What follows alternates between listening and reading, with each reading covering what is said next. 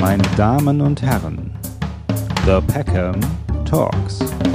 Mit mir, Christopher M. Peckham. Ich begrüße den Aktivist für Inklusion und Barrierefreiheit. Er ist Moderator und Autor und er war schon mal in der Filmelei in meinem Mutterschiff. Raul Krauthausen. Lieber Raul, ich grüße dich. Hallo. Ja, schön, dass du da bist. Äh, ich habe es ja eben schon erwähnt, äh, wir haben uns in der Corona-Zeit sozusagen kennengelernt. Äh, da habe ich dich angefragt für ein Interview, dann haben wir über Avatar gesprochen, über das Thema Behinderung, Ja, genau. Behinderung im Film, gell? Ich habe ähm, jetzt auch, da, es gab einen Zeitartikel, da ging's, da hast du was geschrieben über Behinderung im Film, gell? Ja, das ist aber auch schon ein paar Jahre her. Genau. Ja, da ging es ja. halt darum, wer spielt wen und mit welcher Erlaubnis eigentlich spielen nicht behinderte Menschen äh, behinderte Rollen. Das ja, ist ja genau. ungefähr so schwer, wie wenn weiße Menschen schwarze spielen. Mhm. Ja, genau, das habe ich eben in der Recherche noch schnell gelesen. Da habe ich gedacht, oh, vielleicht war ich ja die Inspiration für den Artikel. also unsere Sendung, weißt du so. Ja, das Thema begleitet mich schon Jahre. Ja, ne, klar. Ähm, Ja. Und ich bin äh, da auch ein bisschen zunehmend genervt, wenn ich wieder neue Produktionen sehe. Vor allem in Deutschland, die das immer noch nicht begriffen haben. Im angelsächsischen Raum gibt es schon viel, viel bessere Ideen und Formate, wo dann auch mal behinderte SchauspielerInnen äh, ja, gezeigt werden und, und ähm, ihre Kunst zeigen können. Weil letztendlich ist es ja so wie mit allem. Ähm, nur mit Übung wird man Meisterin. Und Mhm. dafür brauchst du natürlich auch Gelegenheiten zu Schauspielen. Ja, ja, auf jeden Fall, auf jeden Fall. Und ich fand das ja damals ganz interessant anhand des Beispiels eben Avatar, weil das ja auch so ein bekannter Film ist. Mittlerweile Mhm. gibt es ja auch ein Sequel. Ich glaube, da ist das aber gar kein Thema mehr, soweit ich weiß, glaube ich. Äh, Kann sein, einfach die Behinderung rausgeschrieben. Weil er bleibt ja in der Avatar-Welt. Ne? Ja, ja. Aber, Ich aber habe sag ihn mal, gar nicht gesehen, den zweiten Teil. Ja, ich habe ihn, ich, ja, ich habe ihn gesehen. Ich weiß gar nicht, ob ich ihn hätte sehen müssen, aber doch sehr ähnlich, auch die Filme, muss man sagen. Hast du auch das Gefühl in letzter Zeit, dass irgendwie, also was heißt in letzter Zeit, ist schon ein bisschen lang, also länger für mich so, aber dass so dieses, diese Materialschlacht, diese Effekte und so einen gar nicht mehr so umhauen, so wie das mal war. Ja, Also ich meine, also das ist ja inzwischen kann das jeder. Ja. Und äh, wenn man sich jetzt irgendwie Transformers oder Avengers anguckt, das ist ja nur noch am Greenscreen gedreht. Und ähm, da fehlt mir inzwischen auch ein bisschen die, die Tiefe der Geschichte. Du, ich habe, äh, wir haben, in, ich mache ja immer noch meine Filmelei und wir haben nächste Woche haben wir so ein Star Trek Special und ich habe in der Recherche jetzt oder in der Vorbereitung habe ich mir alte Star Trek Filme noch mit William Shatner und so angeschaut Ja. und äh, das war glaube ich der, das ist der vierte Teil, genau der vierte Teil, den habe ich mir angeguckt. Der ist aus den 80ern, ich glaube 86, ja. Und da gibt es Effekte. Ähm, halt äh, mit äh, Greenscreen damals oder Bluescreen, aber ich glaube, es war Greenscreen sogar. Äh, und da habe ich gedacht, oh, das, das kann man heute zu Hause machen. Also da sind die Leute dann ausgeschnitten irgendwie, weißt du sozusagen, dann ist da so eine Weltraumkulisse und, äh, und man denkt, und früher war das natürlich, man hat das gesehen, war völligst begeistert und äh, ja, es hat einen von den Socken gehauen, sozusagen aus den Schuhen gezogen. Und heute denkt man so, ja, das kann ich, kann ich jetzt auch machen. Also ich habe theoretisch, weißt du? Das ist schon die, also es ist einfach so normal geworden letzten Total. Endes, äh, dass man, ja, weil man es halt auch tatsächlich selber machen kann. Also diese gerade solch, also so, natürlich kann man nicht äh, Marvel nachstellen, äh, jeder, aber ähm, so das, was man früher gemacht hat, das war ja früher so eine große Faszination, ja, für einen. Ja, absolut. Und ich habe jetzt irgendwie ähm, Paramount Plus Testabo, wie alle, glaube ich, das mal ausprobiert haben. Und habe dann äh, äh, mir die ersten drei Staffeln PK reingezogen. Ja, Ähm, und das ist ja schon, also das erinnert mich so ein bisschen äh, an früher. Ne? Also so diese Welt wird ja wieder aufgemacht von damals. Ja. Und äh, dann hatte ich so eine kurze Sentimentalität zu Voyager und habe Mhm. dann irgendwie noch mal ein paar Folgen Voyager angefangen. Und da auch so zu sehen, dass das ja damals, wann das 2006 oder so? Ich weiß gar nicht, wann das. Voyager. Äh, ja, ich glaube, nee, Voyager war, wir, früher, wir sind, 96. ja, eher so, 96 wir sind ja genau. so generationsmäßig relativ nah beieinander und ich Ja, ja, das war 96 und das war ja schon damals krasse Effekte. Ja. Und jetzt denkt man so, ja, ist okay, aber ist jetzt auch nicht bahnbrechend. Aber es ist noch im 4 zu 3 gedreht. Ja. Also äh, es gibt, ich glaube, es gibt alle Folgen von Next Generation, äh, gibt es, glaube ich, auf Netflix oder gab es jedenfalls auf Netflix. Ich habe immer ein paar, manchmal so zum Einschlafen mir angeguckt. Es gab mir so ein wohliges Gefühl, weißt du, so ein bisschen so ein Gefühl von früher.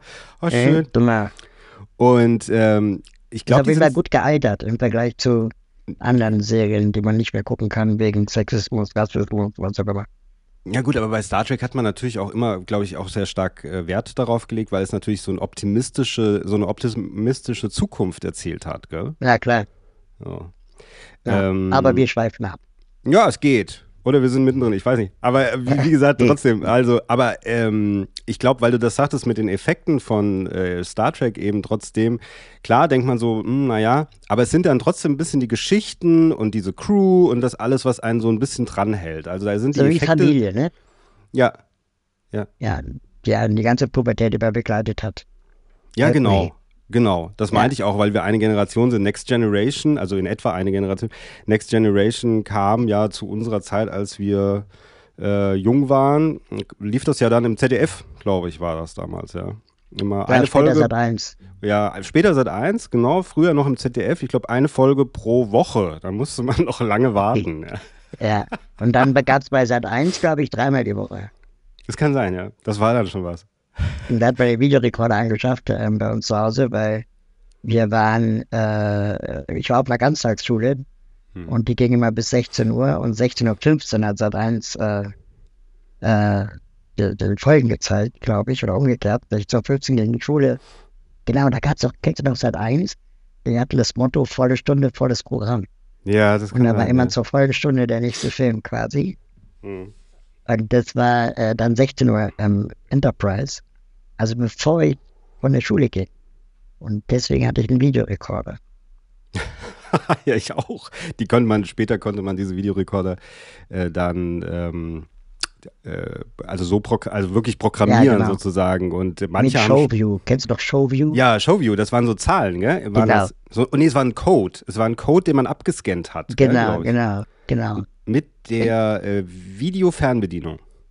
Du konntest mit der Fernbedienung diesen Code abtippen, Ja. genau, und dann, ja, damals. Hab, also Showview habe ich total vergessen. Danke, dass du mich daran erinnerst. Genau. Und dann konnten diese Videorekorder automatisch haben die aufgenommen. Haben nicht Genau. welche sogar automatisch die Werbung rausgeschnitten? Ja, das kann sein. Gell? Kennst du noch, ey, ich glaube, ich wollte das halt eins Kind, aber kennst du noch äh, die Dotwins? Nee. Das waren diese Dotwins? Dinge, die du, die du dir auf den Fernseher kleben solltest. Ja. Und dann haben die quasi ähm, mit Marketing gemessen, welche Werbung du konsumierst und du hast irgendwie so Bonuspunkte sammeln können. Und es war nur auf Sat 1, das war ganz, äh, musst du mal auf Wikipedia eingeben, Dotwin. Ah. Echt? Nee, Ja. das weiß ich nicht mehr. Witzig, das ist ja witzig. Ich habe ähm, jetzt in deiner Biografie nochmal gelesen, du bist in Lima, Peru geboren. Ja. Bist du denn halber Peruaner oder? Genau, Ah, bist du, okay. Das heißt, deine El genau. äh, ein Elternteil ist deutsch, eines peruanisch. genau, mein Vater ist Peruaner, ich bin, äh, meine Mutter ist Deutsche. Und Aber ich würde sagen, ich bin deutsch sozialisiert. Also ich habe jetzt Ja. äh, relativ wenig Bezüge zu Südamerika. und, hab- aber du bist da geboren, aber ihr seid dann ganz schnell nach Deutschland oder? Genau. Als meine Okay. Eltern erfunden, dass ich eine Behinderung habe, ähm, dachten die, es ist vielleicht besser, wenn sie schon die Möglichkeit haben, äh, nach Deutschland zu gehen. Hm. Und das heißt, du warst auch, warst du mal wieder da oder hast du, hast du irgendeinen Bezug dazu heute? Also wenn dann nur als Tourist, Ja. aber jetzt nicht äh, emotional oder ähm, also das ist jetzt wie wenn ich in ein anderes Land fahren würde. Okay, okay. Also bis 1980 geboren. Ähm, ich bin 77 geboren, bin ein bisschen älter als du. Diese Zeit damals, jetzt hast du gesagt, deine Eltern haben dann erfahren, dass du eine Behinderung hast, dann sind sie nach Deutschland äh, gegangen. Ähm, wann ha also wann hast du denn für dich selber sozusagen erfahren, dass du eine Behinderung hast? Mm, Also gleich mal ein bisschen vorweg. Ähm, ich bin in West-Berlin aufgewachsen. Ja. Es war schon Westdeutschland, aber es war eben noch äh, hinter der Mauer. Und ähm, West-Berlin war schon so ein, ich würde mal sagen, für die damalige Zeit auch ein Paradies, ähm, weil die Siegermächte sehr viel Geld in die Stadt gepumpt haben und man auch viele Konzepte ausprobiert hat, was Kindergärten angeht, was Finanzierung angeht, was auch Unterstützung von Familien angeht, ähm, was, glaube ich, heutzutage so nur noch in Ansätzen existiert. Ähm, und das war quasi mein Glück, dass ich da in Westberlin aufwuchs. Ähm, und realisiert habe ich das eigentlich. Es ist jetzt nicht so, dass ich den großen Aha-Moment hatte, weil mir war ja von Anfang an klar, dass ich nicht laufen kann und während meine ganzen, ganzen Freunde liefen, lief ich halt nicht. Ähm, aber es war für mich kein, kein Thema oder kein, kein, kein Problem. Das heißt, mir war das schon irgendwie klar, aber es hat mich eben nicht besonders beschäftigt, weil ich ja trotzdem fast überall dabei war und mitgemacht habe und irgendwie auch mitgenommen wurde. Mm. Und ich glaube, so wirklich realisiert habe ich das erst, ja, so der fünften Klasse oder so, wenn dann der Sportunterricht leistungsdifferenziert wird, wenn, keine Ahnung, die ersten Kuschelpartys anfangen. Ja, also wenn du dann so quasi nicht mehr äh, zum Beuteschema gehörst. Hm. Aber vorher war das eigentlich immer alles so normal für mich. Manchmal verwechseln es Leute, glaube ich, wenn ich das so erzähle, mit Verdrängung. Also ich wollte es nicht wahrhaben oder so. Aber ich glaube, das ist nur ein Teil der Wahrheit. Ähm, es war eher so, dass es für mich keine Notwendigkeit gab, äh, ähm, das als schlimm anzusehen oder so. Oder als etwas Negatives, sondern es war halt so. Und ich wusste, was ich brauche, ich wusste, was ich kann. Aber es gab halt mit zunehmendem Alter immer mehr Situationen, wo mir gesagt wurde, direkt oder indirekt, das kann ich nicht, das darf ich nicht, das soll ich nicht. Und da habe ich dann schon gemerkt, dass es an der Behinderung lag. Also wie zum Beispiel im Sportunterricht. Hm. Aber das heißt, bis dahin war sozusagen das Umfeld hat, also auch dein Umfeld hat gar nicht großartig darauf reagiert, sodass du. Genau, ich war in einem inklusiven Kindergarten, wo Kinder mit und ohne Behinderung gemeinsam äh, ähm, betreut wurden und dann später auf einer inklusiven Grundschule. In Berlin geht man in sechs Jahre zur Grundschule und dann später auf einer inklusiven weiterführenden Schule mit gymnasialer Oberstufe. Das heißt, meine Eltern wussten im Prinzip schon ähm, seit meinem zweiten Lebensjahr, wie, also wie ich meine Schule beenden werde. Oder dass sie Sorge hatten oder Angst hatten, dass aufgrund meiner Behinderung irgendwie die, ich die Schule wechseln muss oder so, sondern alle Schulkonzepte und Kindergartenkonzepte waren inklusiv damals schon. Hm. Sie nannten es nicht so, sondern es war dann irgendwie Integration. Ähm, und das hat niemand wirklich groß hinterfragt. Weder die Pädagoginnen noch meine Eltern. Und erst später, nach meiner Schulzeit, habe ich realisiert, dass das gar nicht so üblich ist, ähm, dass Kinder mit und ohne Behinderung so gemeinsam aufwachsen. Ähm, ich dachte mal, das wäre wär bei allen so. Mhm. Ja, klar. Vermisst du denn diese Zeit? Also, weil wir jetzt auch gerade so von Star Trek und so und Sat 1 gesprochen haben und so, diese, diese 80er oder 90er, oder bist du manchmal nostalgisch? So, dass du sagst, ach, früher in den 90ern, das war schon. Nö, Nö eigentlich nicht. Also, ich, ich trauere dem jetzt nicht hinterher, aber ich bin auch nicht froh, dass es vorbei ist. Ähm, äh, ich glaube, es war eine relativ geradlinige äh, äh, Entwicklung auch meiner, meiner Biografie. Gab jetzt keine Zäsur von damals zu heute. Mit dem Mauerfall hat sich für mich nicht viel verändert. Ähm, außer es gab so ein paar ähm, einschneidende Momente, dass ähm, als ich noch Kind war, ähm, da hatte meine Mutter Medizin studiert und ähm, als sie mit dem Studium fertig war, da gab es in West-Berlin einen sogenannten Niederlassungsstopp für Ärzte. Das heißt, sie durfte nicht praktizieren, weil es zu viele Ärzte in West-Berlin gab. Und sie hätte nur einen Job finden können außerhalb Berlins. Was aber schwierig war, weil ich ja letztendlich in Berlin irgendwie verwurzelt war mit Kindergarten und Schule. Und ähm, dann hat sie gesagt, okay, du bist noch jung. Da war ich in der dritten Klasse. Ähm, wir fahren jetzt mal ein Jahr nach Südamerika da wo du herkommst ungefähr. Und ähm, haben dann dort ein Jahr gelebt. Und meine Mutter hat dann ehrenamtlich dort in einem Krankenhaus gearbeitet. Und ich war in der Schule dort, konnte kein Wort Spanisch. Und wir sind zurückgekehrt, als die Mauer fiel. Ähm, also ich habe den Mauerfall auf dem Schwarz-Weiß-Fernseher in äh, Südamerika gesehen. Ach echt? ja. Okay. Und äh, sind dann äh, zurückgekommen relativ zeitnah. Und dann hat meine Mutter auch einen Job gefunden in Berlin. Und ähm, das hat dann dazu geführt, dass meine Mutter sehr viel gearbeitet hat. Und ich dann wechselweise bei meinem Vater war, aber eben auch ganz viele ähm, Bezugspersonen hatte. Also ich hatte einen Einzelverhelfer, äh, meine Mutter hatte eine Mitbewohnerin, wir hatten Nachbarn und ich wurde irgendwie so rumgereicht und war dann, äh, hatte viele Bezugspersonen und viele Ansprechpartner und hatte immer das Gefühl, ähm, irgendwo ist irgendjemand für mich da. Aber manchmal natürlich auch so das Gefühl von Liebesanzug, weil meine Mutter wieder arbeiten muss. Ähm, aber in Summe, glaube ich, rückwirkend war das eher so ein Gefühl von, es gibt ein Netzwerk, das da ist, wenn, wenn ich was brauche. Gab es denn in der Zeit irgendwie eine, wie eine besondere Bezugsperson, die dich besonders geprägt hat, außerhalb deiner Eltern? Ja, gab es waren meine Einzelverhelfer. Das sind so Leute, die ähm, vom, vom, weiß gar nicht, Jugendamt oder Sozialamt äh, geschickt werden zu Familien, wo es irgendeine Herausforderung gibt. Ne? Also ähm, bei mir war das halt die Behinderung und dass meine Mutter mehr oder weniger alleinerziehend war und dann irgendwie jetzt jemand brauchte, der mich von der Schule abholt. So, das war dann ein Einzelverhelfer. Und ähm, das waren manchmal ehemalige Erzieher, die ähm, den Job gewechselt haben und dann unter anderem bei mir gejobbt haben oder bei, ja, bei uns.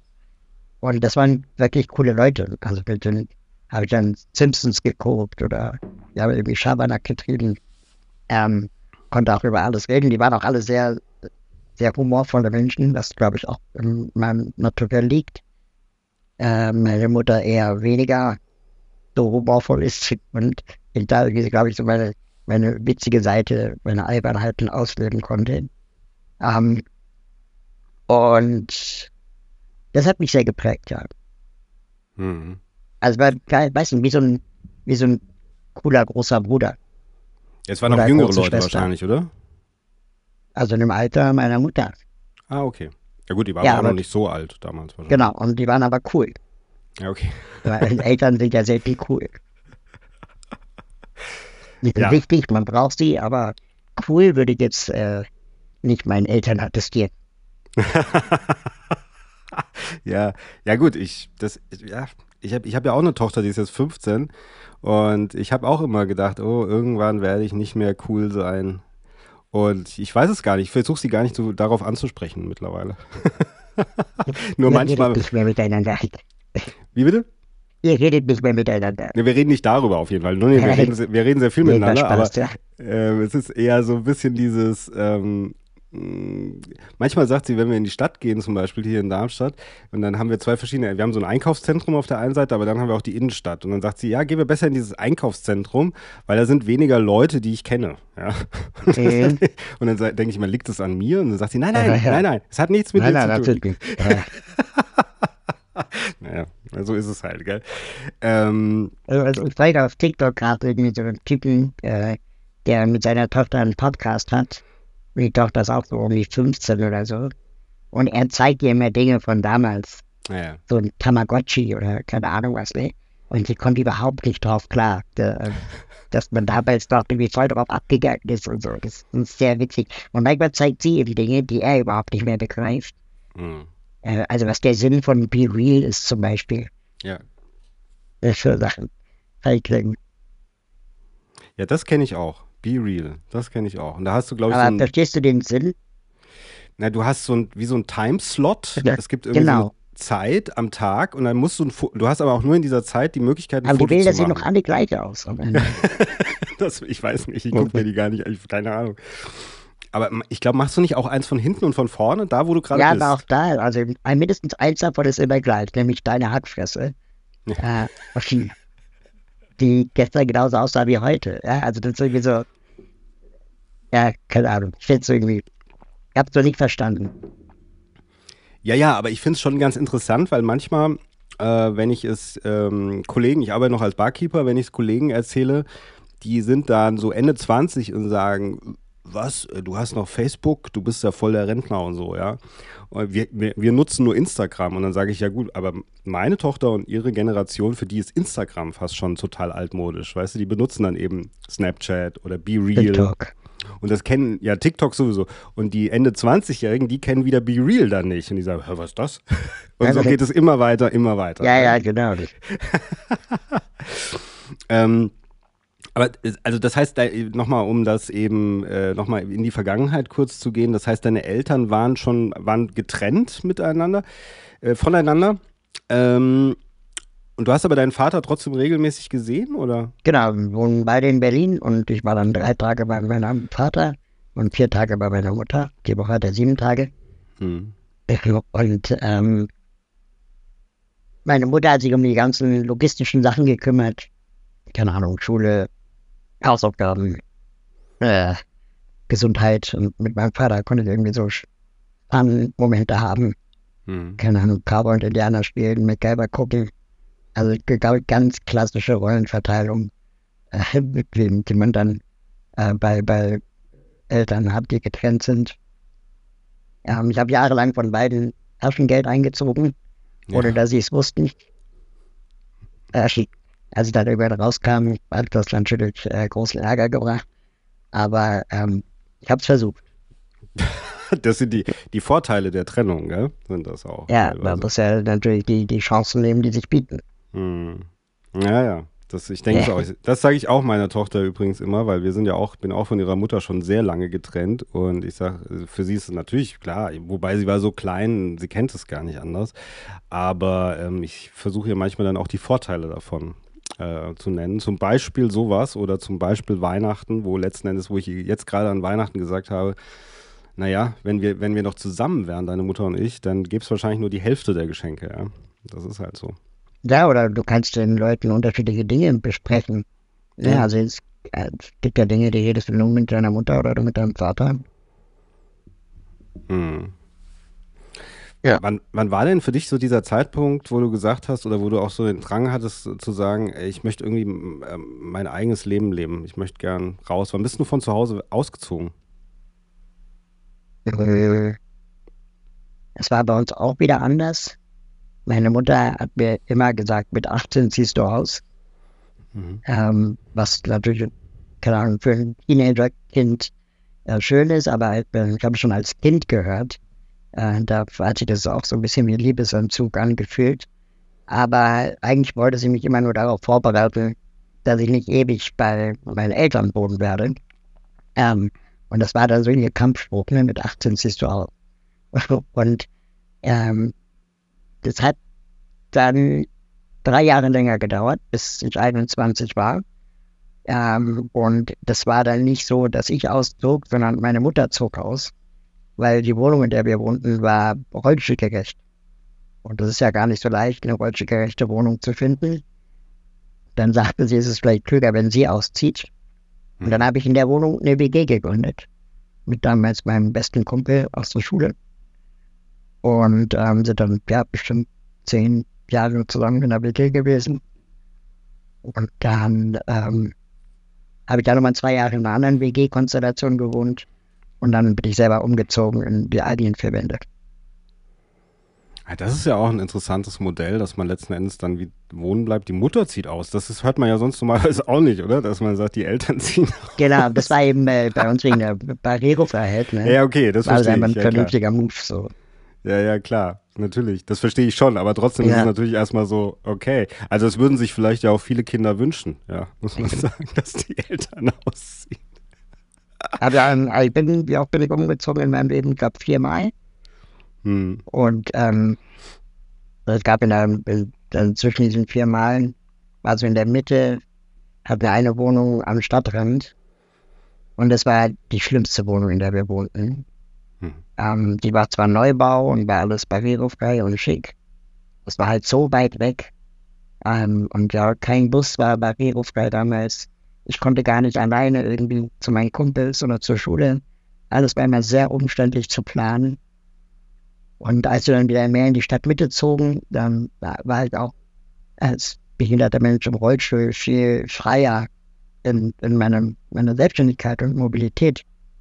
Ähm, das ist schon sehr wichtig, dass nicht nur die Wohnung barrierefrei ist, sondern auch äh, das Umfeld. Mhm. Und ich glaube, ich glaube, das ist auch immer, ähm, also wenn, wenn, weißt du, wenn, wenn du das so erzählst und so von deinem eigenen Leben erzählst und dann man diesen Zugang irgendwie findet, ist es, glaube ich, äh, für Menschen, die äh, keine Behinderung haben, glaube ich, noch nachvollziehbarer, als wenn man sagt, dass das und das muss, also wenn jetzt ein Politiker sagt, das und das muss sich ändern. Weißt du, dann ist es so, ah ja, okay, das hat er gesagt und so. Aber wenn man die Emo wenn man so diese emotionale Verbindung bekommt, sagt so, okay, stell dir mal vor, du bist selber in dieser Situation, ähm, dann hast du einen ganz anderen Zugang zu oder fühlst dich eher, kannst das mehr nachvollziehen und dadurch passiert vielleicht auch eher eine Veränderung, denke ich, oder? Ja, das, das, in der Theorie ist das so, in der Praxis ist es nicht so einfach, weil wenn es keine barrierefreie Wohnung gibt, dann gibt es halt keine, die kannst du auch nicht einfach bauen. Ja, und äh, dann bist du schon auch oft sehr abhängig von, von den Ressourcen, die vorhanden sind ähm, und Leuten, die dir dabei helfen, eine Wohnung zu finden. Ähm, es ist nicht jeder seines Glückes Schmied, leider, weil nicht jeder Schmied Glück hat. Und ich glaube, ich hatte in meiner Kindheit sehr viel Glück, dass meine Eltern einfach noch sehr jung waren und ähm, auch irgendwie noch Energie hatten, Dinge sich für Dinge einzusetzen und auch Dinge hinterfragt haben. Und wir in Berlin wohnten, ja, wo noch viel möglich war. Es gab viel Leerstand damals und Wohnungen auch. Jetzt ja gar nicht mehr. Mhm. Ähm, also das ist einfach, das meine jetzt weniger die Leistung meiner Eltern, das ist einfach das Glück, wo, wir, wo ich aufwuchs. Mhm. Du hast äh, Gesellschafts- und Wirtschaftskommunikation studiert, kann man genau. nachlesen. Wann hattest du denn oder was, was wolltest du werden? Ähm, ich glaube, ich hatte da relativ wenig Vorstellung von dem, was ich werden wollte. Ich äh, bin sehr gerne zur Schule gegangen, aber nicht wegen dem Lernen, sondern einfach, weil ich da meine Freunde hatte und sie regelmäßig sah. Ich war jetzt kein besonders guter Schüler, aber auch kein besonders schlechter. Und ähm, war, bin immer so unterm Radar geflogen, ne? auch von den LehrerInnen fiel nicht auf im Unterricht. Und ähm, das, ähm, glaube ich, der Berufswunsch, den ich so hatte, war mal Pilot oder so, aber auch nicht so ernsthaft. Dann wusste, dass man dafür ganz viel lernen muss. Und weil, ich, weil ich auch eher ein fauler äh, äh, Schüler war, hatte ich dann auch keinen Bock auf Lernen und dachte dann, ja, mal gucken, ich habe irgendwie Politik interessiert und Medien. Und so bin ich dann zu meinem Studium von Gesellschaft und Wirtschaftskommunikation gekommen, weil das so die Mitte war. Also ich hatte überlegt, ob ich Soziologie studiere oder BWL oder VWL. Und ähm, das hatte alles irgendwie seinen Charme, aber oft war es mir auch zu viel Mathe. Und ähm, dann habe ich durch Zufall einen Tag vor Bewerbungsschluss von GWK gelesen, also Gesellschaft und Wirtschaftskommunikation. Und dachte, ja, das ist es doch. Und habe mich da beworben und wurde genommen. Hm. Ähm, und da habe ich dann letztendlich, glaube ich, erst entdeckt, was mir wirklich Spaß macht und äh, was, was ich werden will später. Hm. Und das war, was war das? Was wolltest du wirklich werden später? Also das war dann meine Leidenschaft für Medien, die da geweckt war. Mhm. Und ich habe dann, ähm, ich, das klingt jetzt so scheiße, aber ich, ich mag Werbung. Also ich gucke gerne Werbung. Ich finde das Erzählen von Geschichten in 30 Sekunden einfach spannend. Mhm. Ähm, und äh, bin fasziniert, wie, wie man Marken produziert, plant, gestaltet. Ähm, und habe dann jahrelang in Werbeagenturen gearbeitet äh, als, als Freelancer. Und war dann vor allem im Projektmanagement. Also ich bin jetzt kein Grafiker, kein Texter, kein Stratege, aber ich fand es immer spannend so, zu sehen, wie sowas entsteht gemeinsam. Und ähm, habe dann große Marken mitbetreut, Banken, Autos, Browserhersteller, ähm, die ganz großen auch. Und habe dann auch gemerkt, wie absurd Werbung aber eigentlich ist. Also, dass man ja die ganze Zeit nur sendet und es immer nur darum geht, irgendwie Direct Mailing machen zu können und E-Mail-Adressen der Kundinnen einzusammeln, weil das besser ist als Plakatwerbung und so. Also es ging immer nur darum, selbst Plakatwerbung zielt am Ende darauf ab, dass du ein Gewinnspiel mitmachst, damit die deine E-Mail-Adresse haben. So, und das ist so, wenn du das dann irgendwann realisierst und das sich irgendwann wiederholt, dann haben wir schon auch irgendwann gemerkt, das ist ziemlich langweilig. Ich habe für einen großen Autohersteller mit den vier Ringen ähm, mehrere Autos, die die Websites mitgeplant und mitgebaut. Also den Q7, den R8 und den TT. Ja, und, und das war am Anfang beim Q7 spannend. Ja, aber dann beim TT und R8 denkt man so, ja, okay, das wiederholt sich jetzt alles. Hm. Ähm, aber es war halt eine totale Materialschlacht. Das war auch so eine Goldgeberstimmung damals, was so Effekte angeht und, und halt 3D-Animation. Und man konnte sich richtig austoben. Und alle hatten Bock und man hat es auch gemerkt, dass das ganze Team richtig Bock hatte, mal hier irgendwie alles abzufackeln, was technisch geht. Und ich war dann der Typ, der unter anderem dafür zuständig war, die, dass die Website international ist. Also in, keine Ahnung, 16 Sprachen oder so und bekam dann immer die Texte, die auf der Website benutzt werden und sollte dann die Übersetzung koordinieren und das mit den GrafikerInnen besprechen und so. Und jedes Mal war die, der Textumfang für ein Auto nicht mehr als eine DIN A4-Seite Text. Ähm, und die Website konntest du aber vier Stunden lang erleben. Also so mit Animationen und, und mhm. keine Ahnung, Gefühlen und Videos. Aber es war nur eine Seite Text, ne? Und das zu übersetzen war ja super einfach. Ja, der Auftrag zum Übersetzungsbüro, da hast du halt 16 Sprachen. Und ich fand es dann so desillusionierend zu merken, wie, wie viel, ähm, sagen wir mal, wie viel Aufwand man für einen Text macht. Ähm, auch mit, also es hat Millionen gekostet, die Kampagne. Ja, für eine DIN A4-Seite Text dass ich dann dachte, okay, wie wäre es denn genau andersrum, wenn ich jetzt mal gucke, mich beruflich anders zu entwickeln und habe dann beim Radio gearbeitet, äh, bei Radio Fritz, der Jugendwelle vom RBB, öffentlich-rechtlich, so wie, keine Ahnung, bei euch vielleicht eins live oder so. Hm. Äh, und da hatten wir genau das gegenteilige Problem. Wir hatten 24 Stunden Inhalt aber keine Agentur, die uns eine geile Website drumherum baut. Und ähm, wir mussten dann quasi mit der anderen Seite umgehen. Also wie, wie funktioniert es jetzt, diesen 24-Stunden-Inhalt so im Internet abzubilden, dass das auch einen Mehrwert bietet für die HörerInnen.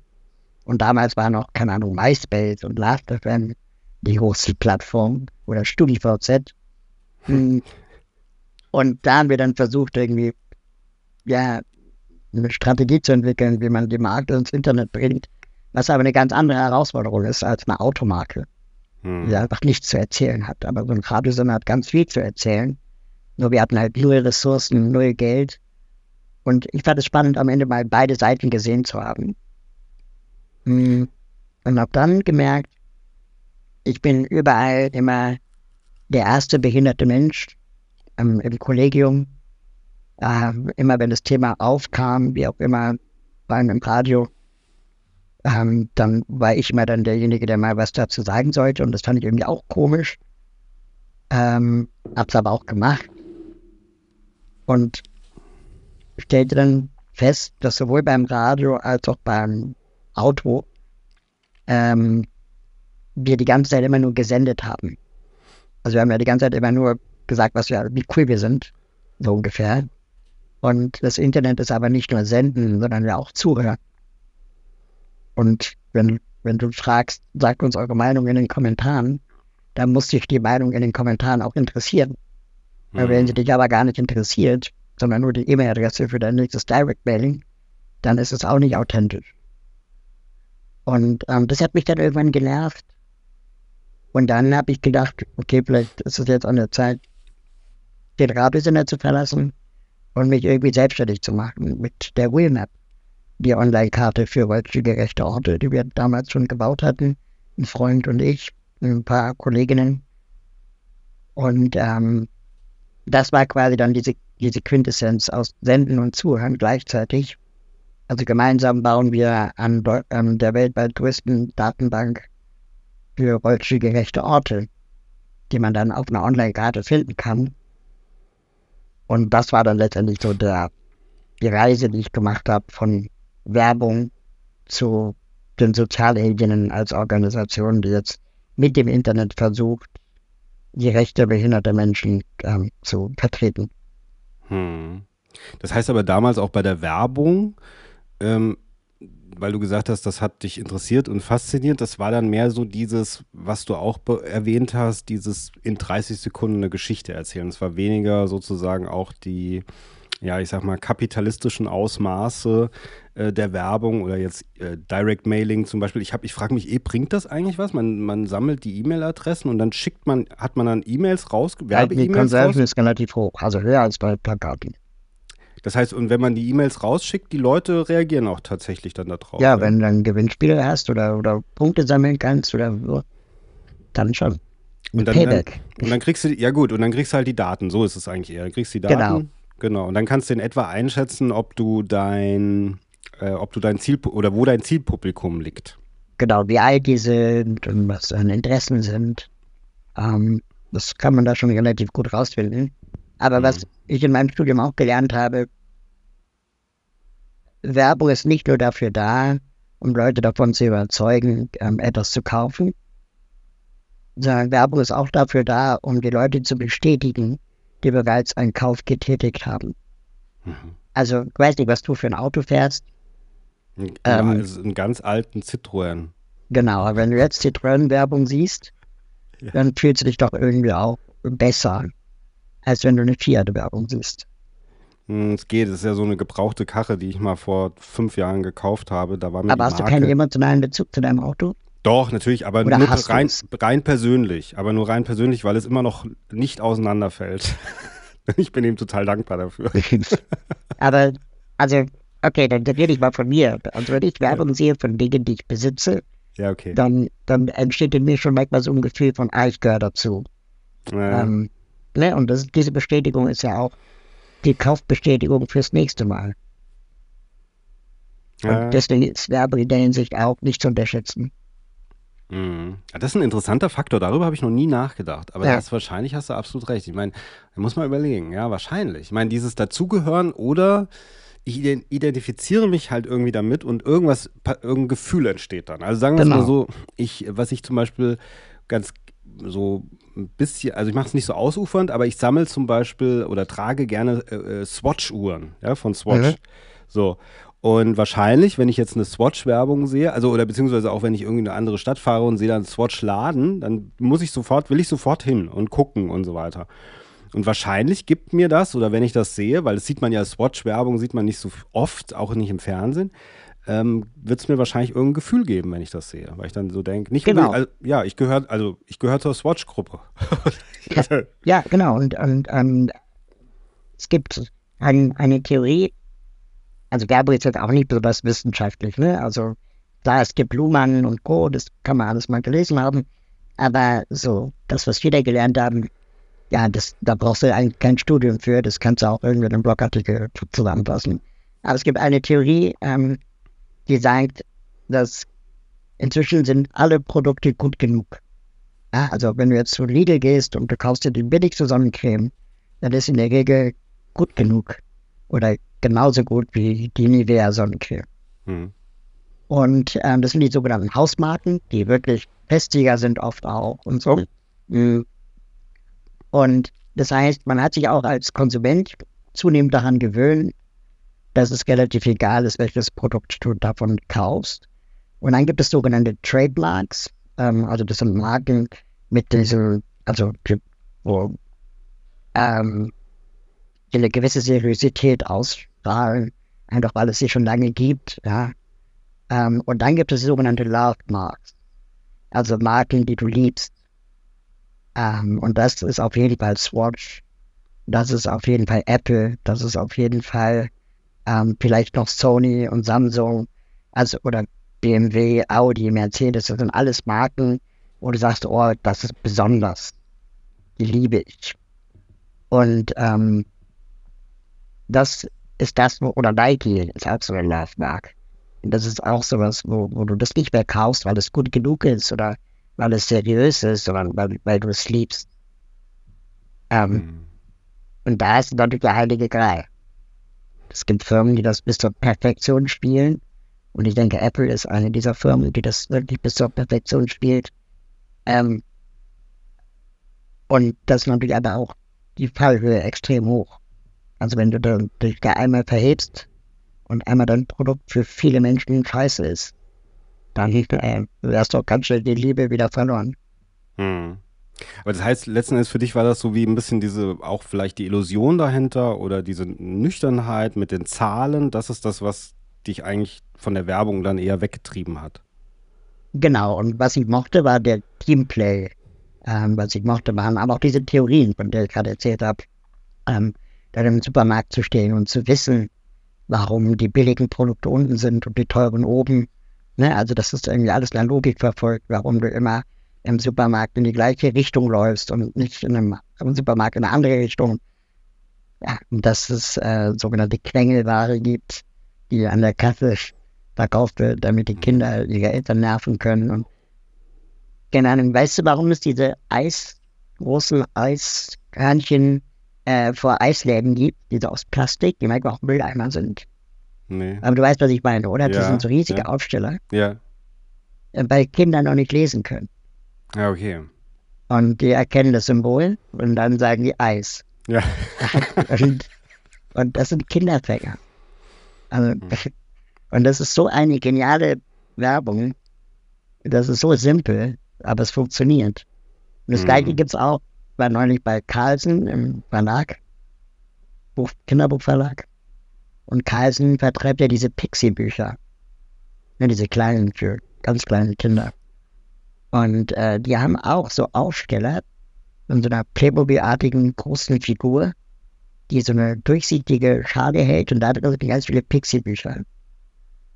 Und Kinder lernen diese Figur quasi, dass da sind meine Bücher. Und das ist auch in ihrer Greifhöhe. Also es ist halt super schlau, sich sowas zu überlegen, dass Kinder selbstständig etwas in die Hand nehmen können, weil dann gehört es ja ihnen und dann muss es Mama kaufen. Hm. Oder Papa und das ist ja alles durchdacht. Da saß ja jemand und hat das sich so überlegt. Und das, das finde ich faszinierend. Und ja, okay. Aber das heißt, du findest es faszinierend mit so einem, auch mit einem Abstand. Also du sagst jetzt nicht per se, ich kritisiere das, sondern du findest, es hat auch irgend so eine Faszination. Es hat auf jeden Fall das kritisierenswürdig und auf jeden Fall hat es aber auch eine Faszination. Hm. Ähm, ich glaube, ich habe in dem Studium gelernt, man soll Sinn von Handwerk trennen. Also vom Handwerk ist es gut gemacht. Ob es sinnvoll ist, äh, ist eine andere Frage. Äh, aber das Handwerk ist einfach 1A super gut durchgespielt. Und es gibt dann so Sachen, äh, also da kannst du halt auch bei jeder Party irgendwie so, hast du ein Diskussionsthema. Ne? Und zum Beispiel, ähm, weißt du, warum es in der Mickey Mouse Spielsachen gibt? Na, Oder gab, diese Gimmicks. Naja, weil sie toll waren. Genau, aber marketingtechnisch liegt es daran, dass man herausgefunden hat, dass ein Mickey Mouse Heft vier Leser hat. Weil wenn die einmal durchgelesen ist, dann wird die weitergegeben von Kind zu Kind. Das wollte natürlich der Verlag nicht, er wollte, dass jedes Kind eine eigene Mickey Mouse hat. Und deswegen hat man Spielzeug reingelegt. Und das hat die Auflage verdoppelt. Ah. Jeder will das Spielzeug. Ja, und das willst du nicht teilen. Stimmt. Und die Mickey Maus ist ohne Spielzeug nur halb so viel wert. Ja. Und das also das ist halt krass, das ist halt krass, dass das so überlegt wird. Oder die Geolino, kennst du bestimmt auch, ne? Diese Kinder-Geo. Ja. ja. Ähm, die hat nur 0,7 Leser pro Heft. Das heißt, nur jede, also jedes dritte Kind liest es nicht oder jedes vierte Kind. Ähm, oder nur kurz. Und das liegt daran, weil die Zielgruppe sind nicht Kinder. Die Zielgruppe sind Eltern mit schlechtem Gewissen. die nicht wissen, was sie ihrem Kind schenken sollen, aber es soll pädagogisch wertvoll sein. Und dann kaufst du dir Geolego, weil da kannst du ja nichts falsch machen. Sie ist aber viel zu textlastig für Kinder und macht weniger Spaß als eine Mickey Maus. Ah. Und deswegen ist es auch von allen Seiten völlig akzeptiert und okay, außer von den Kindern, dass äh, es nur 0,7 Leser gibt. Es ist den Werbefirmen egal, es ist dem Verlag egal, es ist den Eltern egal. Hauptsache es wird bezahlt. Wahnsinn. Haben die das bei dem Yps-Heft auch so gemacht? Ja, genau, das Yps-Heft ist genauso. Ach Gott, ich dachte immer, das wäre unschuldiger. Die haben das gemacht, weil sie diese tollen Gimmicks da drin hatten. Ja, die waren ja auch geil. War ja auch witzig. Hat ja diesen äh, Abenteuer-Forschergeist äh, im Kind irgendwie auf jeden Fall.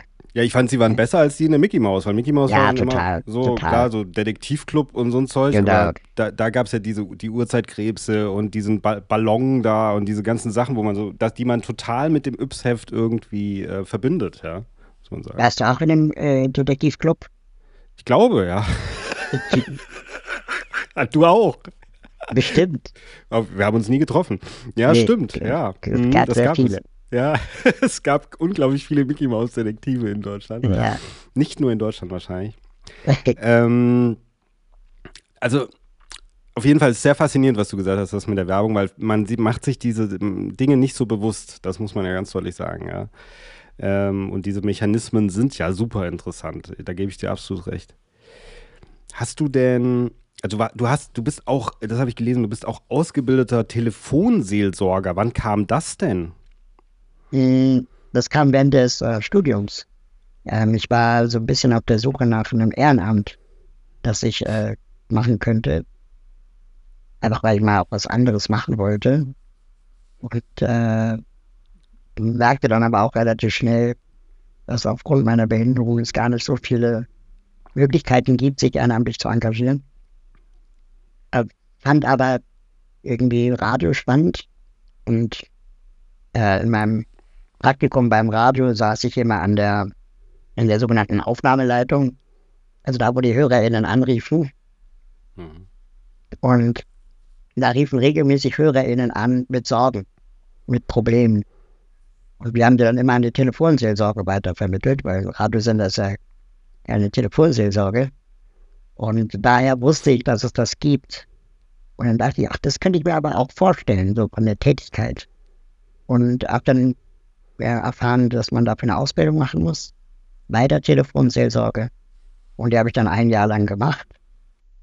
Und habe dann auch ungefähr ein Jahr lang als Telefonseelsorger gearbeitet. Mm, Aber das sind halt immer Nachtschichten gewesen. Und das kollidierte dann so ein bisschen mit meinem Studium, Mhm. sodass ich dann leider aufhören musste. Aber dafür muss man auch ähm, prädestiniert sein, oder? Also man, das muss man auch können, oder?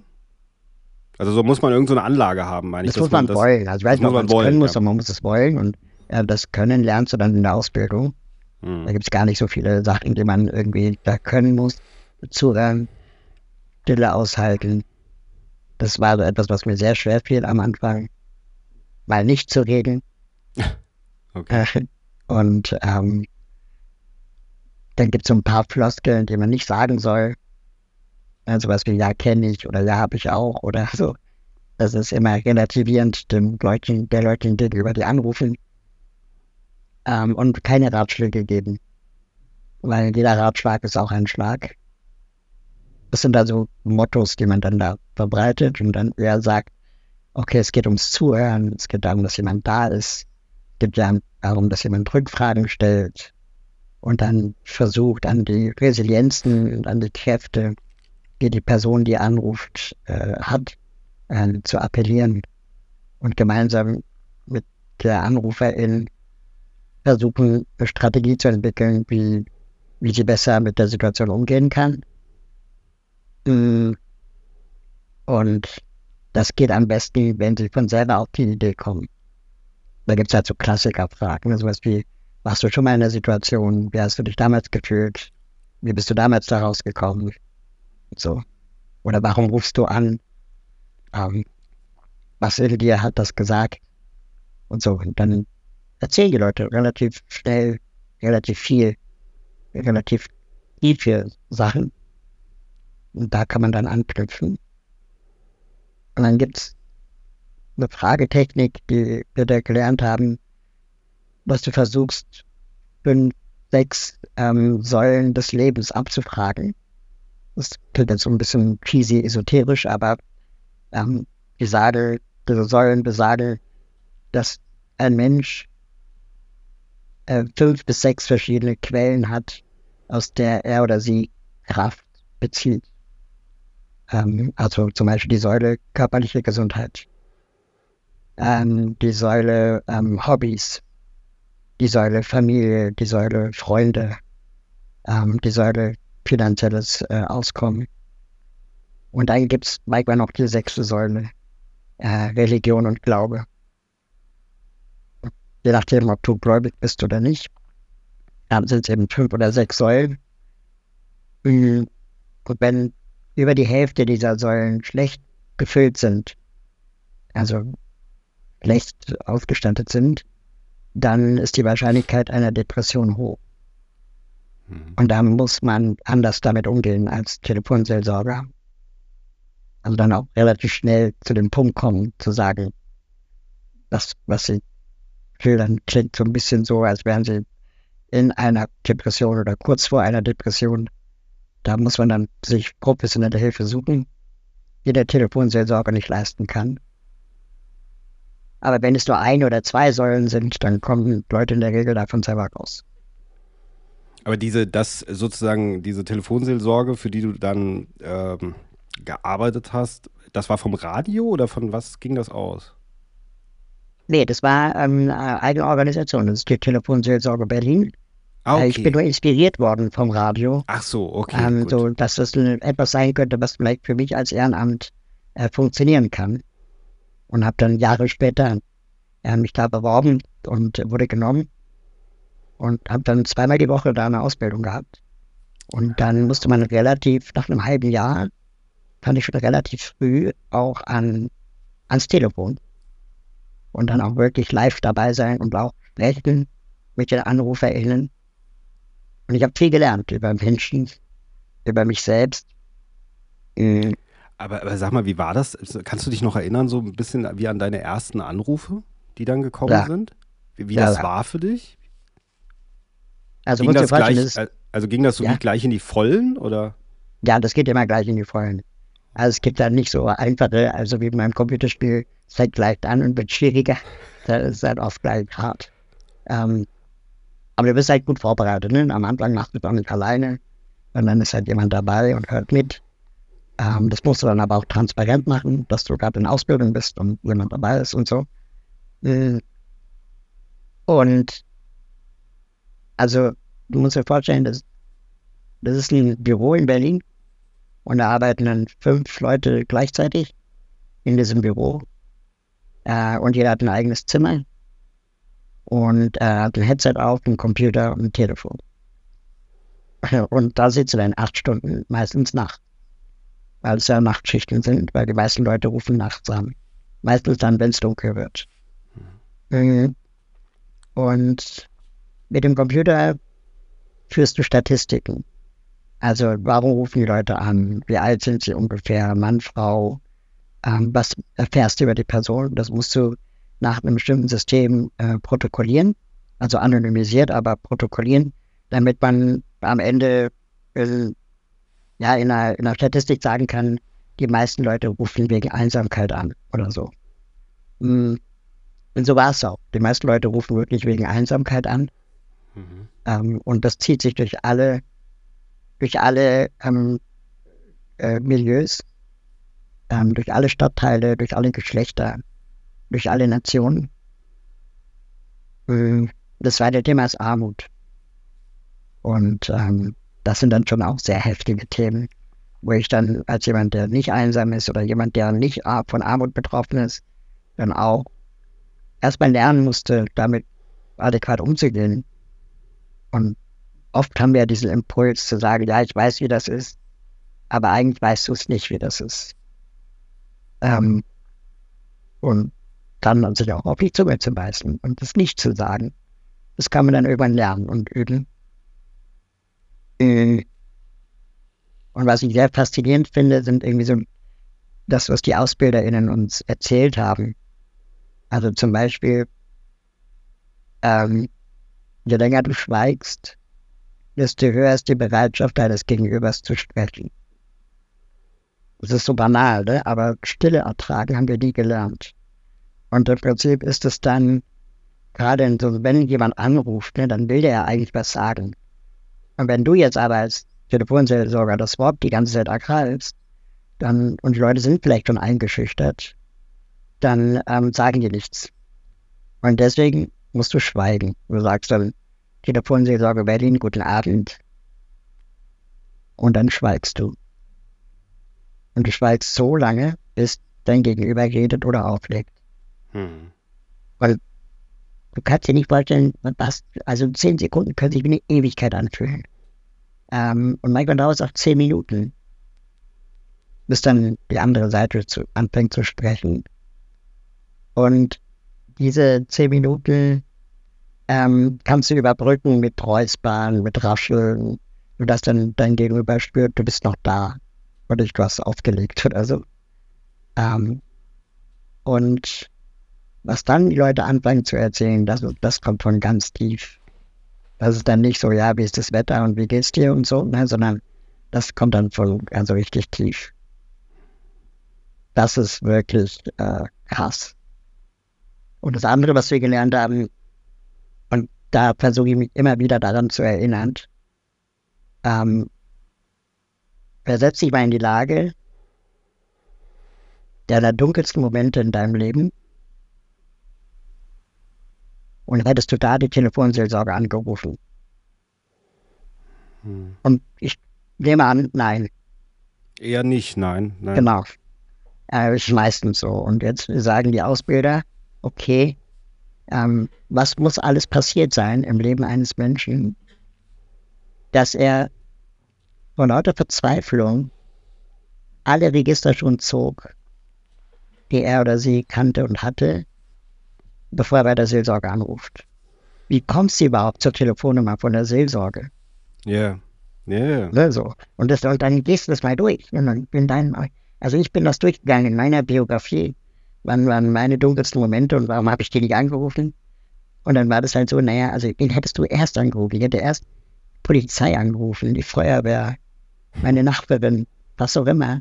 So Leute, die überhaupt nichts mit mir zu tun haben, bevor ich bei der Seelsorge anrufe. Und wenn die Leute fragt, wo haben sie denn die Nummer der Seelsorge, dann sagen die ganz oft von der Polizei. Ah, okay. Ne, oder vom Videotext. Oder Telefonbuch, erste Seite. Und das ist so krass, wie, wie tief muss die Person gesunken sein, um das zu machen. Hm. Also ich weiß nicht, wie ich meinem Kind am nächsten Morgen die Butterstelle finanzieren soll, weil wir kein Geld haben. Und das hm. der Polizei zu sagen, ist einfach krass. Das ist krass, ja. Ähm, ne? Und, ähm, und dann, aber gleichzeitig auch das Schöne an der ganzen Sache ist, dass die Leute angerufen haben, weil sie die Situation verändern wollen. Und das ist die stärkste Ressource, auf die du appellieren kannst als Seelsorger. Mhm. Weil, wenn jemand sagt, das ist ja auch so ein klassisches Klischee, äh, ich stehe auf der Brücke und bringe mich um. Also, das, das, was machst du, wenn jemand das sagt? Das sage ich super selten Leute übrigens, die anrufen. Aber wenn sie das sagen, ist die einzige Antwort, die du geben kannst. Aber sie haben ja angerufen. Irgendwas in ihnen sagt doch, dass sie das nicht wollen. Hm. Weil wenn sie, also hm, Sie werden noch gesprungen. Ich bin nicht, dass ich sie aufhalten kann. Aber sie haben angerufen. Hm. Und darauf dann aufbauen. Ne? Und das ist halt, das sind so Basics und dabei eigentlich, das, wenn man das sagt, ja klar. Aber von selber bin ich einfach nicht drauf gekommen. Ja, Weil es natürlich auch grenzwertige Situationen sind, natürlich. Also ich erlebe das ja manchmal schon auch äh, oder beobachte Leute um mich herum, äh, gerade auch in meiner Arbeit, zum Beispiel in der Gastronomie, wenn, gibt es ja auch, so, ich bin Barkeeper, weißt du, so. Also mhm. es gibt auch Leute, die an der Bar sitzen, die möglicherweise auch vielleicht Pro Probleme haben, sozusagen, oder ein problematisches Leben haben. Und manchmal kriege ich mit, äh, wie meine Kollegen auch teilweise damit umgehen. Und es ist für, ich merke dann, wie unangenehm das eigentlich meinen Kollegen ist, wenn der Gast vielleicht zu viel von sich preisgibt, sage ich mal. Ja. Ja. Und äh, die meinen das aber nicht böse, sondern die können halt einfach nicht so damit umgehen, sodass sie letzten Endes eigentlich die Angst haben, was, dass sie eigentlich was Falsches sagen. Ja. Und dann besser gar nichts. Ja. Und ich glaube aber, derjenige, der es in dem Moment erzählt, der weiß wahrscheinlich auch nicht so genau, was er hören will, aber er sucht mhm. schon natürlich nach irgendeiner Antwort, nach irgendeiner Hilfestellung möglicherweise, ja. Sonst wird er es ja nicht erzählen. Und diese Herausforderung, diese, oder sich dieser Herausforderung zu stellen, das ist etwas, was man vielleicht ja auch, also mit Ausbildung natürlich lernt, aber vielleicht auch mit einer gewissen Lebenserfahrung natürlich dann auch lernen kann, ja. Klar. Wie man auf sowas reagiert. Ja, und ich meine, bei der Seelsorge ist es ja, sagen wir mal, Konsens, äh, warum die Leute anrufen und warum ich da bin, um angerufen zu werden. Ähm, das ist ja Konsens, da ist nicht nebenbei noch eine Bar zu handeln. Ja. Du hast ja wahrscheinlich auch mal ein anderes Stresslevel. Ähm, und ich, manchmal kann es auch übergriffig sein, finde ich, jemanden ähm, die ganze Lebensgeschichte so irgendwie äh, an die, also äh, ans Ohr zu hängen. Ähm, mhm. So, das kann ich auch verstehen, wenn dann die andere Seite sagt, sorry, aber vielleicht bin ich dafür nicht der Richtige. Ähm, das erinnert mich an eine Geschichte, die wir in der Seelsorge hatten. Da hat ein, äh, ein Kind angerufen, ähm, regelmäßig auch angerufen, nicht nur bei mir, sondern auch bei den Kolleginnen. Und ähm, das Kind war 13 und ähm, war dabei zu sterben. Lag im Krankenhaus und hatte irgendwie einen Gehirntumor oder so. Und ähm, wir haben uns die ganze Zeit gefragt, wo, woher hast du die Nummer? Und dann erzählte sie, dass ähm, die Krankenschwester ihr die Nummer gab. Mhm. Ähm, anscheinend hat die Krankenschwester gesehen, ähm, okay, das Kind hat Redebedarf, aber ich kann das nicht leisten. Und gab dann dem Kind diese, diese, diese Telefonnummer. Und äh, die hat dann regelmäßig angerufen und wollte eigentlich über den Tod reden. Und ähm, hatte auch keine Angst vor dem Tod. Und wollte einfach nur wissen oder sich das irgendwie so vorstellen und mit jemandem darüber reden, wie das halt ist, wenn man tot ist und wie Sterben funktioniert und so. Ähm, und sie hatte niemanden, mit dem sie darüber reden kann, weil ihre Eltern immer gesagt haben, alles wird gut. Hm. Und das halte ich auch krass ne, und auch wichtig dass dann, also das Kind hat dann irgendwann nicht mehr angerufen.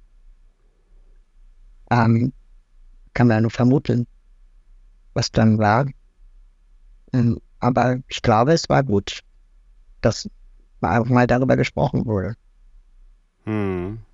Ja, auf jeden Fall. Also ich meine, das ist natürlich ein ganz ein hartes, äh, eine ganz harte Geschichte, ja, äh, letzten Endes. Äh, aber ich glaube auch, dass es eigentlich ähm, dann nicht um eine Lösung ja geht, Endes, genau. sondern nur um den Inhalt eigentlich, ja. Genau.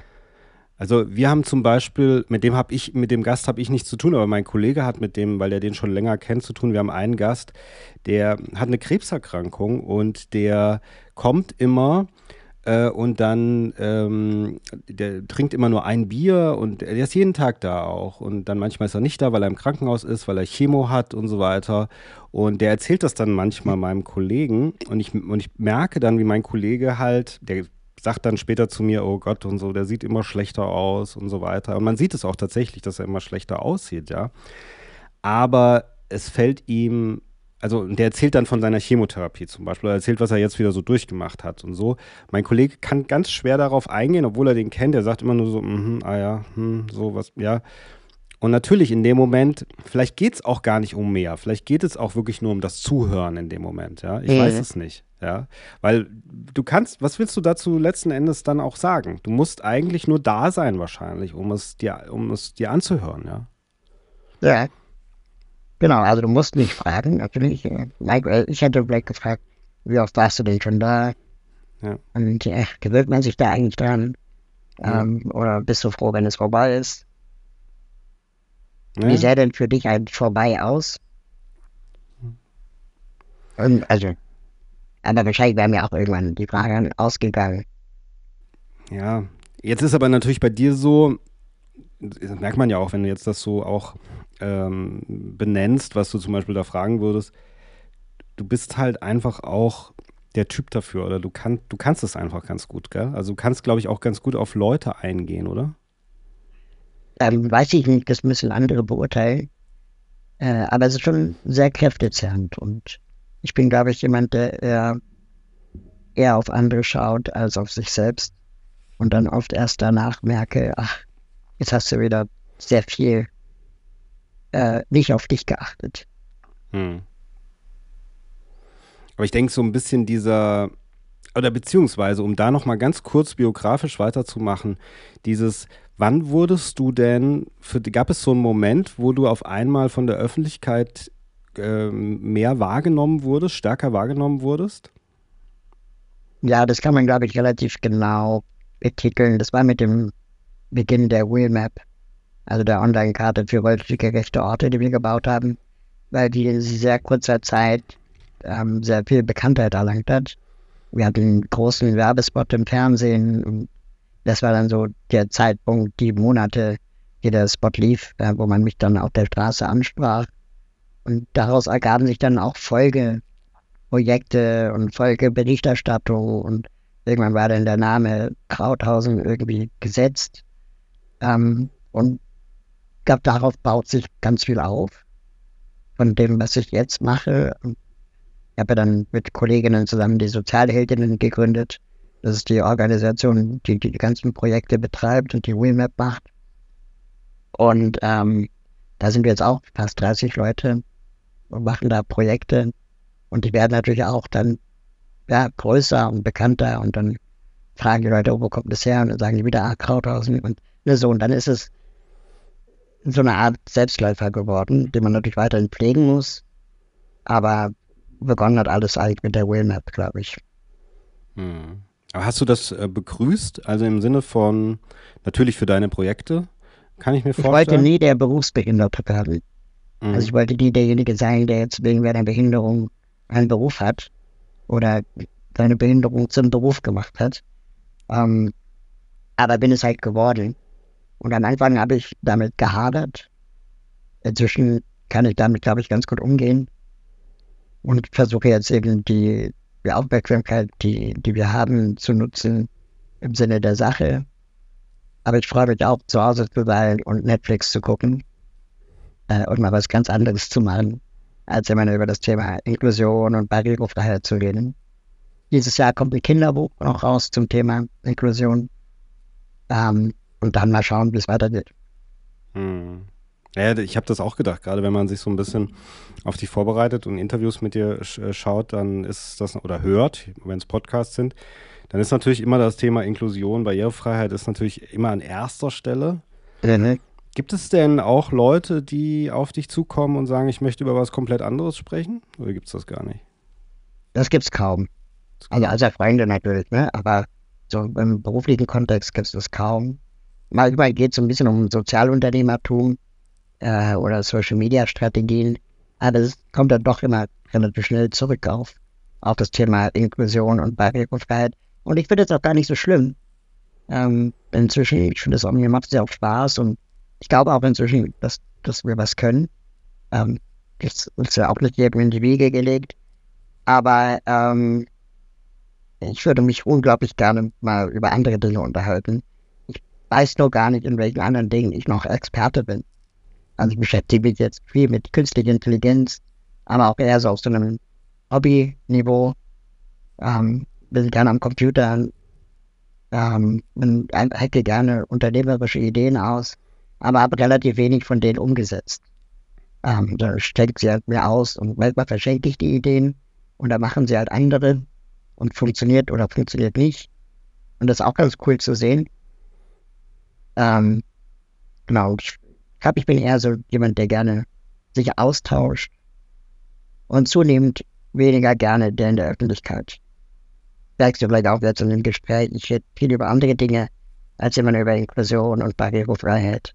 Ähm, weil, ja, ich bin ja mehr als das Thema. Ja, ja, klar. Aber ich glaube, das ist ja jetzt hier auch stellvertretend ein bisschen jetzt gerade diese Sendung, die wir hier machen. Wir haben über Telefonseelsorge gesprochen, wir haben über Werbung gesprochen, wir haben sogar über Star Trek gesprochen. Verrückt. Ja, also und über von die daher. Auf Sat 1. Ja, und das war ja alles durchaus sehr gehaltvoll und sehr interessant. Also, und das hat ja überhaupt, weißt du, also hat ja gezeigt, dass es, ähm, äh, dass man mit dir über viele Sachen sprechen kann, die, die, die ein äh, ungleich, äh, also genau die gleiche sozusagen, ähm, das gleiche Interesse oder die, die, gleiche Schwere haben sozusagen an, an ähm, Thematik und an Unterhaltung, wie möglicherweise Inklusion, was jetzt nicht Unterhaltung ist, natürlich Inklusion, aber trotzdem einfach, weißt von, von der, vom Interesse her, von dem Interessanten her, ja. So, also das hat es ja gezeigt, absolut, finde ich. Genau. Jetzt muss ich noch mal ganz kurz hinweisen, du machst ähm, auch gerade, also du machst wahrscheinlich viele Podcasts, ich weiß nicht, wie viele Podcasts hast du? Hast du nur einen im Moment? Die sind im Aufzug? Also aktuell mache ich zwei, drei. Mhm. Also einen mache ich zusammen mit ähm, der Redaktion von Die Neue Norm. Und die anderen beiden mache ich selber. Mhm. Podcast ist auch so ein Ding. Ja. Das mache ich sehr gerne. Ja, okay. Mhm. Ja, das merkt man auch. Also ich habe mir da ein bisschen reingehört bei diesem im Aufzug, da hast du ja immer einen Gast, ja, und steckst sozusagen im Aufzug mit ihm fest. Kann man sagen. Genau. Ja, ja nicht ganz so dramatisch, aber ja. genau. Und das macht auch sehr Spaß. Alle zwei Wochen kommt eine Folge. Der Podcast heißt Im Aufzug. Und es ist erstaunlich, wie, wie gut es ist, Gäste zu finden. Also auch wie schnell die zusagen und es dann einfach nur eine Terminkoordinationsthematik ist. Und dann sind es auch wirklich oft sehr schöne Gespräche. Passt immer. Mhm. Und es ist immer eine Thematik, oder? Über die ihr sprecht. Ja, meistens die Thematik, ähm, die wir uns vorher überlegt haben. Also, an was erinnere ich mich? Es gibt, es gibt Dinge, die, die sind offensichtlich, ne? Also da würdest du quasi, du lädst ähm, äh, eine, eine Person ein, die, die trans oder queer ist und dann recherchierst du über sie und dann stellst du fest, die redet die ganze Zeit in anderen Podcasts über Queerness und Transsein. Aber eigentlich hat sie einen beruflichen Background, hat was studiert, Erfahrung gesammelt in etwas. Und darüber wird nie gesprochen bei den anderen. Und dann dachten wir, okay, ich will das Thema ja nicht vermeiden, aber die Person kann ja mehr. Ne? Und dann fangen wir meistens bei ihrem beruflichen oder äh, Ausbildungswerdegang an. Und dann erzählen die von selber über ihre Erfahrungen als queere oder Transperson. Mhm. Und das ist dann für mich die Einladung, das dann das Thema aufzugreifen. Aber erst dann, wenn der Gast das sagen wir mal von sich selbst mitbringt. Ne? Und äh, ich hatte Janina Nagel zum Beispiel zu Gast, ähm, die bei einer Versicherung arbeitet und Social Media Influencerin ist für Ernährung, Beauty und Sport und kleinwüchsig. Und ähm, ja, wir reden halt ewig lange über Versicherungen und InfluencerInnen-Leben. Und irgendwann sagt sie, naja, und bei mir ist halt das Merkmal, ich bin klein. Und dann haben wir ganz viel über Kleinwuchs geredet und über Mode und so. Aber es muss dann vom Gast auskommen. Und ich glaube, das macht den Podcast dann auch spannend. Ja, weil man eben mehr über die Person erfährt, als immer nur das, was ich schon in 40 anderen Podcasts gesagt hat. Ja, oder, ja, oder ich finde halt auch, das ist ja eigentlich, ähm, wäre ja auch eigentlich die wünschenswerte Welt, dass man nämlich diese, diese äh, irgendwelche, jetzt wie eben, was du gesagt hast, mit queer oder so, dass man, also das, was so wie im Vordergrund steht bei einer Person, dass man das eigentlich als ganz normal empfindet, so dass man nicht die ganze Zeit denkt, man müsste jetzt darüber reden, sondern dass man Mhm. einfach die Person als Person nimmt und man redet halt über irgendwas letzten Endes. Ja, das wäre eigentlich die wünschenswerteste Welt. Aber das ist halt für viele, die vielleicht auch äh, Sendungen machen, Podcasts machen, Fernsehen oder was auch immer, die brauchen natürlich auch immer einen Aufhänger. Ja, Genau. das ist halt leider die, die Krux so ein bisschen daran. Ja, lieber Raul, wie ich schon gesagt habe, es war äh, ähm, heute, ich finde, etwas anders und interessant auf jeden Fall. Ich hoffe, dir hat es auch ein bisschen Spaß gemacht, mit mir zu sprechen. Total. Hast du Wunderbar. gemerkt, ich bin dann so redselig geworden. Okay, ja gut, wunderbar. Also wir weisen auf deinen Pod oder auf deine Podcasts hin, die verlinke ich natürlich alle. Äh, Ja. Und ähm, ja, dann schauen wir weiter. Ich bedanke mich bei dir. Sehr Äh, gern, dir viel Erfolg Ja, und äh, ein frohes neues Jahr. Ich weiß nicht, wie lange darf man das wünschen? wie lange man das wünschen darf? Ja, Ja, eigentlich das ganze Jahr, oder? äh, okay. Ich würde sagen, bis Mitte des Jahres. Bis Mitte des Jahres. Ja gut, aber bis dahin ist der Podcast auf jeden Fall online. Also das ganz Sehr sicher. gut. Ähm, bleib noch dran, offiziell, ja. Aber Ja. ähm, sage ich erstmal alles, alles Gute und dann hoffentlich bis zum nächsten Mal. Ich freue mich. Mach's gut.